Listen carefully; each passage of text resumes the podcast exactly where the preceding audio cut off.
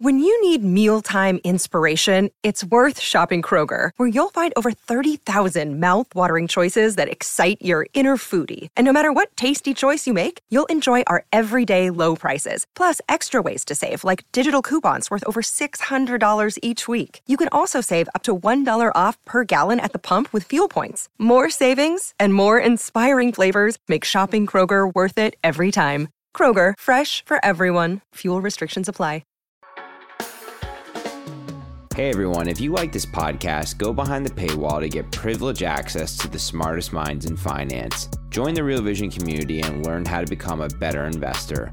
Visit realvision.com slash rvpod and use the promo code podcast10 to get 10% off our essential membership for the first year.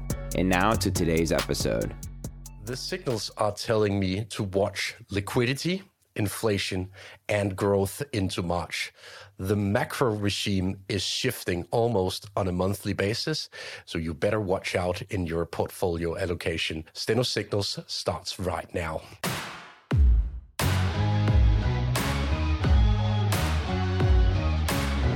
Hi, guys. Welcome back to Steno Signals. I think this is the ninth edition, and uh, we are still honestly overwhelmed by the feedback that we receive.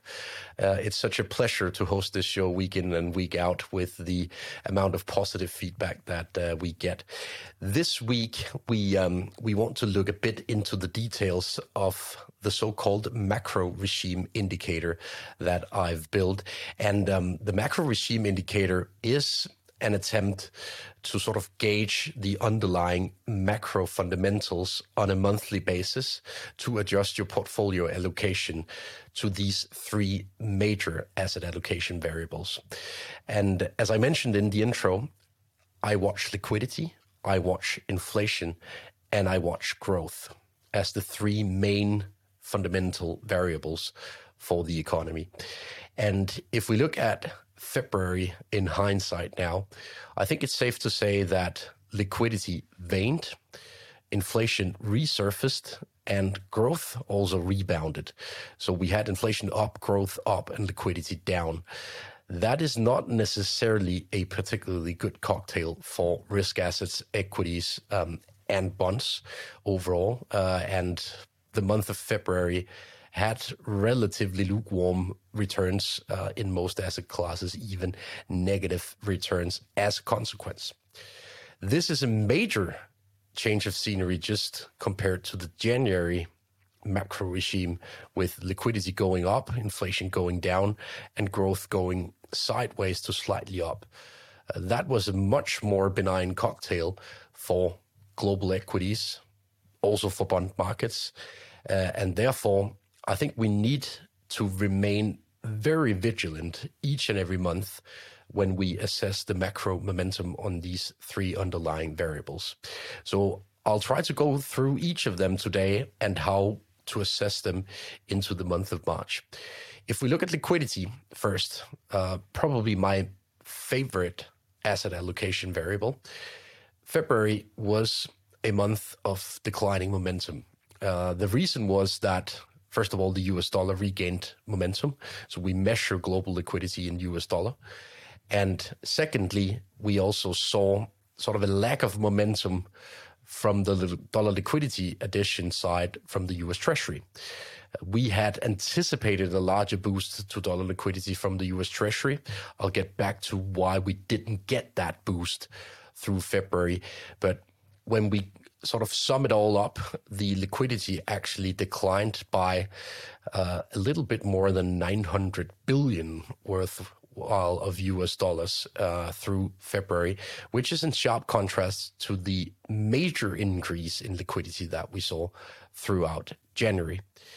So, if we look just a bit ahead, what should you watch when it comes to liquidity? Well, first of all, Japan is a major contributor to global liquidity by now, since the Japanese central bank is back buying bonds at a record pace. This chart shows the holdings of Japanese government bonds by the Bank of Japan, and the light blue bars they indicate the monthly change in the holdings of uh, of government bonds. And as you can see over the past, say, six to eight weeks, we've seen a record spree of buying from the Bank of Japan. And that will, of course, slowly but surely feed through to the global financial system when the Bank of Japan increases the amount of Japanese yen in circulation. What essentially happens here is that Bank of Japan buys assets from local counterparts, and they will obviously have to buy something else with these fresh new Japanese yen. And therefore, this is a major thing to watch in global liquidity. If we look on the um, other side of uh, the globe, basically on the so, sort of saying receiving end of uh, of these trends from Japan, well, one of the things that has happened over the say past six to seven months is that the Japanese accounts have started selling the uh, bonds in the U.S. and bonds in Europe. I think the reason is that yield levels are now more attractive in Japan on a relative basis compared to Europe and the US when you adjust for the running cost of hef- hedging the FX risk between the Japanese yen and the US dollar and the Japanese yen and the euro. Uh, so, what you need to really see the Japanese accounts back buying bonds in the US and bonds in Europe is a steepening of the dollar curve or a steepening of the euro curve relative to the Japanese curve, because that is essentially the measure that Japanese life and pension funds look at when they assess whether to buy US treasuries or German bunds, for example. And right now, we essentially move in the opposite direction in the West. We flatten our yield curves, we even invert them. Uh, currently, very deliberately um, by central banks and um, the trends that we've seen this week with still very sticky inflation um, basically point in the direction of a further inversion of the yield curve in the US and in Europe, which means that Japanese accounts will not buy US treasuries and they will not buy German bonds either. I think this is a very bad signal for rates markets in the West, especially bonds with a slightly longer maturity. Another day is here, and you're ready for it. What to wear? Check. Breakfast, lunch, and dinner? Check. Planning for what's next and how to save for it? That's where Bank of America can help. For your financial to-dos, Bank of America has experts ready to help get you closer to your goals. Get started at one of our local financial centers or 24-7 in our mobile banking app. Find a location near you at bankofamerica.com slash talk to us. What would you like the power to do? Mobile banking requires downloading the app and is only available for select devices. Message and data rates may apply. Bank of America and a member FDIC. When we um, look into the dollar side of the liquidity equation, um, I almost promised you a wave of liquidity from the US Treasury. So far, I've been wrong. Um, the US Treasury general account is still around 500 billion US dollars. And um, they essentially need to bring down the amount of dollars that they hold idle at the Federal Reserve due to the debt ceiling now being in force. And when we get closer to springtime, I ultimately expect this account to approach levels below $100 billion. But what we need for that to happen is a stronger outflow from the US Treasury. And one thing that could have triggered uh, an outflow from the US Treasury General account is the tax refunds. This is currently the peak of the tax refund season in the US. But given that we haven't really seen any material checks and handouts through 22 compared to 21 and 20, we don't have the same tax refunds in the tax refund season so far. Uh, and I think the major reason behind this is the lack of stimulus last year. Uh, basically, uh, that means that the amount, average amount of refunds available to each and every household is not as large as it has usually been. So this is one of the reasons why the outflow from the U.S. Treasury has not been as large as it usually is through February. Let's see through March and April. Uh, we should expect at least some refunds to happen. Uh, which will allow the Treasury General account to shrink in size. And remember that commercial banks ultimately you and I are on the receiving end of uh, the liquidity once the refunds are being paid out. If we look at inflation through the month of March, I think the most interesting story right now is how inflation is spreading from the US to other countries globally. We've had terrible inflation numbers out of Europe just this week, um, basically showing that the wage driven service inflation is on the up, um, running at almost 1% month over month right now, which would mean annualized inflation uh, above 10%, obviously, if we replay uh, such price increases a month in and month out over the coming months. Uh, I think this is a signal that the service inflation that we've seen in the US over the past two, three decades is slowly but surely spreading, first of all, to Europe, but now also slowly but surely to Japan. If we look at the typical lag between service inflation in the US, and Europe, you would expect in between five and six months of lag time. While if you look at the lag between services in the US and in Japan, you should expect in between 10 and 11 months of lag time. So it essentially means that all of the service inflation that we've already seen in the US will likely slowly but surely show up elsewhere over the course of the next couple of quarters. But I actually hold relatively high hopes of slowing inflation in the US still, even though the last few data prints that we've received have pointed clearly in the opposite direction. All agreed. If we look at medical service costs and we look at how they measure these medical service costs, first of all, in the Consumer Price Index by the Bureau of Labor Statistics and in the PCE Price Index from the BEA uh, Institute they measured in two different ways. Um, and in January, we saw a spike in medical service costs in the PCE index, but a decline of almost 0.7% on the month in the CPI report. So, how come such a big difference, um, given that they essentially try to measure the same thing, these two institutes?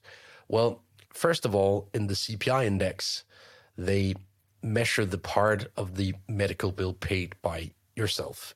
While in the PCE report, they measure both the part paid by yourself, the part paid by your employer, and the part essentially paid by the insurer. And that could be one reason for this discrepancy. The other thing that has likely happened here is that premiums have been on the up in January. So the premiums paid to insure yourself um, and especially premiums relative to benefits paid out probably peaked a, lit, a little bit in uh, in January, which could also explain this uh, difference between the two.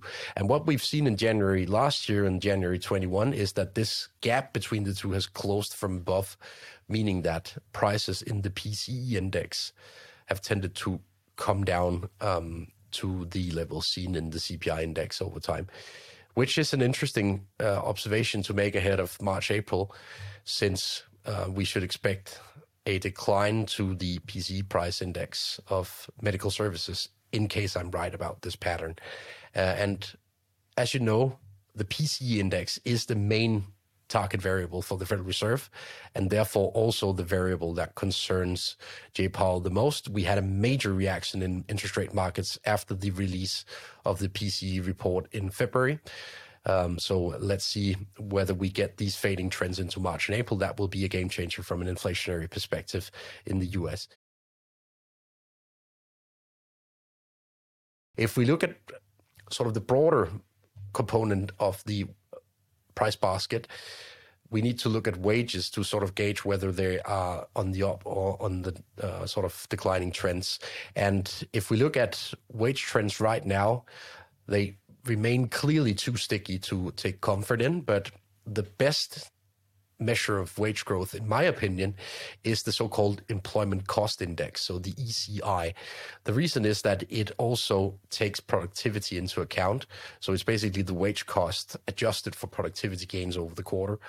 Uh, and we've seen slowing costs when we adjust them for productivity in Q4. And typically, these uh, trends in the ECI, they tend to lead the overall wage development in the US economy by, say, three, four quarters. So that is at least a glimpse of hope that the service inflation is starting to wane slowly but surely in the US. And even though we only discuss whether inflation on a yearly basis drops, say from I don't know nine to seven percent, the direction of travel matters Uh, in the uh, U.S. inflation index, and when you look at the 1970s as an example of why it matters, you get almost a perfect inverse correlation uh, between the SP, uh, S&P 500 and the inflation index.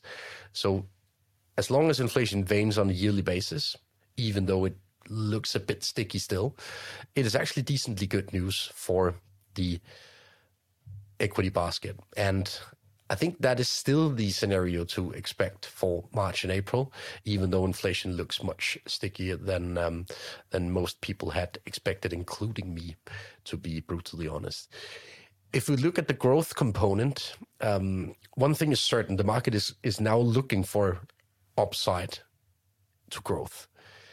One way of measuring it is to look at cyclical equities in the S&P 500 relative to equities that are more defensive by nature. Uh, so consumer discretionary against healthcare. That is a simple way of understanding it. And we've seen an increase in this ratio lately through January and also through parts of February. The reason is likely that the average market participant expects some sort of growth rebound from the Chinese reopening with spillovers to the West but also a growth rebound due to a consumer being back uh, from a momentum perspective. And this is a trend that is hard to bet against unless it is clearly confirmed by hard data that we don't get a rebound.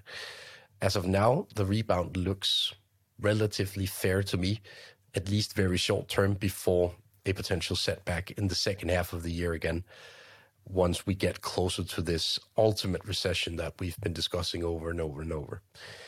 If we look at the reasons why growth could rebound, um, I've actually decided to take some uh, statistics with me from Europe to showcase how big of a change of scenery we've seen for the consumer just over the past three months. We saw declining real wage growth across the West through the first nine months of 2022. But through Q4 and into the first half of 23, we've actually seen quite a decent reversal of these trends.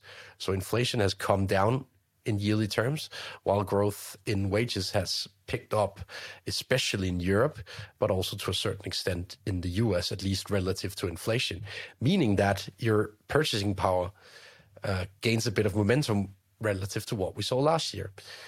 And that is of essence to the average consumer because it means that the amount of hardship that you've been put through quarter after quarter in 21 and 22 is now reversing from a trend perspective, meaning that you take more risk, you tend to buy more goods, you tend to buy discretionary goods when you have a bit more breathing space in your economy.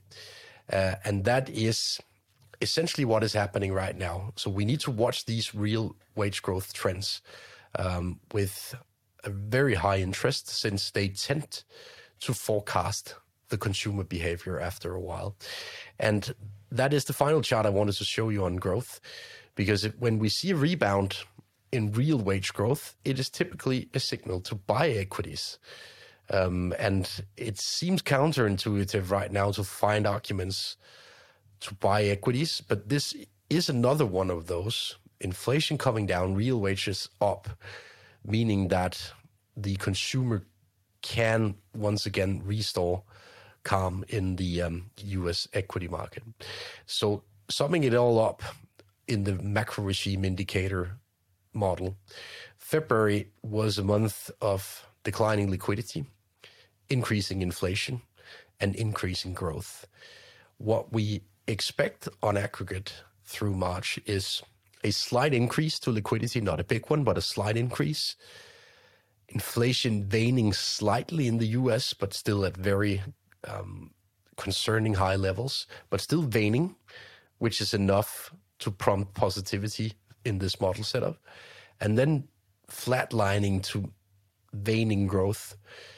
But as long as the consumer feels the manna from heaven from waning prices relative to wages, then this cocktail could actually prove to be decently okay for equities, but not necessarily for bonds.